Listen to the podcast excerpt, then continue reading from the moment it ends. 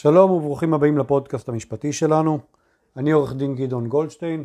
לפני שנמשיך, הערה קטנה, אין באמור בפודקאסט כדי לשמש ייעוץ אה, משפטי, אין להסתמך עליו בתור ייעוץ משפטי, ואין בו כדי להוות חוות דעת המחליפה ייעוץ משפטי אצל עורך דין. נתחיל בכמה דברים מעניינים שמגיעים אלינו לצערנו בעקבות, אה, בעקבות משבר הקורונה. אנחנו מטפלים בימים האלה בהמון הסכמי שכירויות. אנחנו רואים הסכמי שכירויות מסוגים שונים, החל מהסכמים מאוד בסיסיים ורזים, וכלה בהסכמים אה, שכוללים עשרות עמודים, והמכנה המשותף הוא שכולם מנסים להאחז, אה, כולם הכוונה מצד השוכרים, אה, כולם מנסים להאחז בטענה שבעקבות משבר הקורונה הם לא צריכים לשלם את דמי השכירות באופן חלקי או באופן מלא, או צריך לדחות. אה, זה בעצם המשותף. מה ששונה הוא בעצם שאנחנו רואים חוזים באמת, או שהם רזים מאוד, כאלה שנוסחו בעבר ושוכתבו ושוכפלו, אני לא יודע כמה פעמים על ידי, כנראה לא על ידי עורכי דין, אלא יותר על ידי בעלי הנכסים עצמם.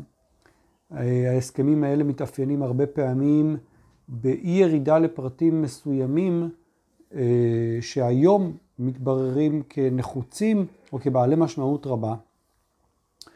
מנגד, אה, יש לנו גם הסכמים אה, מאוד מסורבלים ומאוד ארוכים, שאפילו הם לפעמים לא הצליחו לצפות את נושא הקורונה והתמודדות איתו. ובעצם מה שקורה היום מגיעות לפתחנו בעיות שצריך לתת עליהן תשובה, ולא תמיד, ולא, לא תמיד יש לנו תשובה לזה בגוף החוזה. ואז אנחנו נדרשים להסתכל על הדין, על חוק החוזים, על חוק השכירות והשאלה, ועל, ועל הוראות שונות ותקנות לשעת חירום שמתקינה הממשלה בזמנים האלה. מה שרציתי לומר לכם זה ש... צריך לפעמים, אני שומע את זה לא פעם מלקוחות, אה, שהם יעשו את חוזה השכירות, הם כבר מכירים את חוזה השכירות, הם מזכירים נכסים הרבה מאוד שנים ואף פעם לא הייתה בעיה. אה, וזה מתאפיין בעיקר בחוזים של שכירות נכס. להבדיל למשל מחוזים של רכישת נכס, ששם ברור שעורך דין חייב להיות מעורב. אז הנה אנחנו כאן מקבלים עדות חיה וברורה לחיוניות של עורך דין, ולא סתם של עורך דין, של עורך דין מיומן ומקצוען ועם ניסיון אה, במעורבות שלו וניסיון ספציפי אה, בתחום הזה של אה, נדל"ן וחוזים לשכירות בפרט. אה, כי היום זה רגע המבחן, זה זמן האמת של החוזים. חוזים לא, לא נחתמים בשביל שישבו במגירה, חוזים נחתמים בשביל שכשיש מחלוקות, ניתן יהיה לפתור אותם באמצעות החוזה. ואם אין פתרון בחוזה, ואנחנו הולכים לדין הכללי, אז אנחנו הרבה פעמים רואים שיש סרבול ויש הוראות שזה בכלל לא היה כוונת הסוחר, וזו לא הייתה כוונת המשכיר, ו... וזה מגיע לסכסוכים משפטיים ולבתי משפט. עכשיו נשאלת השאלה מה יותר זול. יש סוחרים שאומרים, כמו שאמרתי לכם, אני מעדיף לעשות את החוזים בעצמי. הסיכוי שיתעורר אצלי משהו בחוזה שכירות הוא נמוך. אז קודם כל הנה זה מתעורר, ואגב הקורונה זה לא המקרה היחידי ש... ש... שבהם מתעוררים חוזי שכירות אה, ובעיות בחוזי שכירות, זה קורה, אבל הקורונה פשוט האיצה פה תהליכים ותוך שבועות ספורים אנחנו רואים שוכרים שישבו טוב, פתאום באים ואומרים אנחנו, לא, אנחנו משותקים, אנחנו לא יכולים לעבוד, אנחנו, העבודה, ההיקף העבודה שלנו ירד, אנחנו לא יכולים לשלם.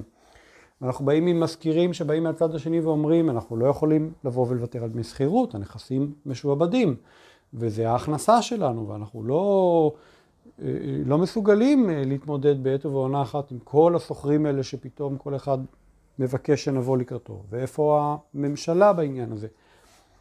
אבל הסיפור פה הוא בעצם איפה מניעת הנזק הנכונה יותר.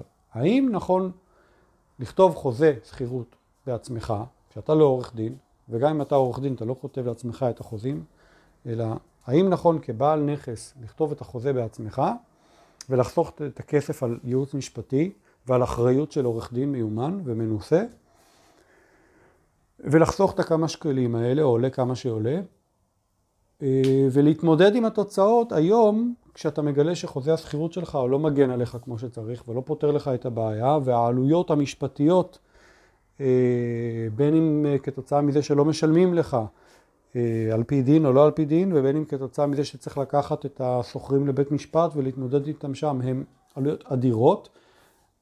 האם זה נכון, או שמא היה נכון לקחת ייעוץ משפטי מסודר מלכתחילה וליווי שוטף שיעזור לך לא רק בשכירות, אלא באופן כללי בכל שאלה שמתעוררת. כי כשעורך דין מכיר את החוזה, הוא יכול לייעץ לך גם באופן שוטף אחר כך, והוא יכול לעשות לך התאמה אחר כך של החוזה לסוחר אחר, אה, ובסכומים הרבה יותר נמוכים לטפל בבעיה עוד לפני שהיא נוצרת, ולנסות לצפות אותה. אה, זה המטרה של, מכאן הצורך בניסיון, זה המטרה של לקחת עורך דין מנוסה וטוב. אחד שיודע לצפות כמה מהלכים קדימה. אי אפשר לצפות את הכל, אבל אפשר להיות מוכן ברמת האפשר. ומה שאנחנו רואים פה היום זה מנעד רחב של חוזים, שבאמת חלקם מתאפיינים ב... ב בחוזים שפשוט אה, לא שווים אפילו את, ש... את הנייר שעליהם הם כתובים, אי אפשר לעשות איתם כלום, ההוראות בהם סותרות, ההוראות שבהם לא תופסות, לא תקפות אה, אה, במצב הדברים היום, ו... ולפעמים גם נוגדות את הדין. לעומת חוזים שמנוסחים ברהיטות, אחרי מחשבה, וגם, גם בתי המשפט מתייחסים לזה. כשהם באים להחליט במחלוקות, האם חוזה נוסח על ידי אנשים מקצועיים, או נוסח סתם כך, ועל ידי בעלי הדין.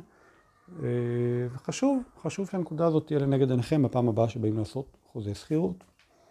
בהצלחה לכולנו ביציאה מהמשבר, המשך יום טוב. אני עורך דין גדעון גולדשטיין, להתראות.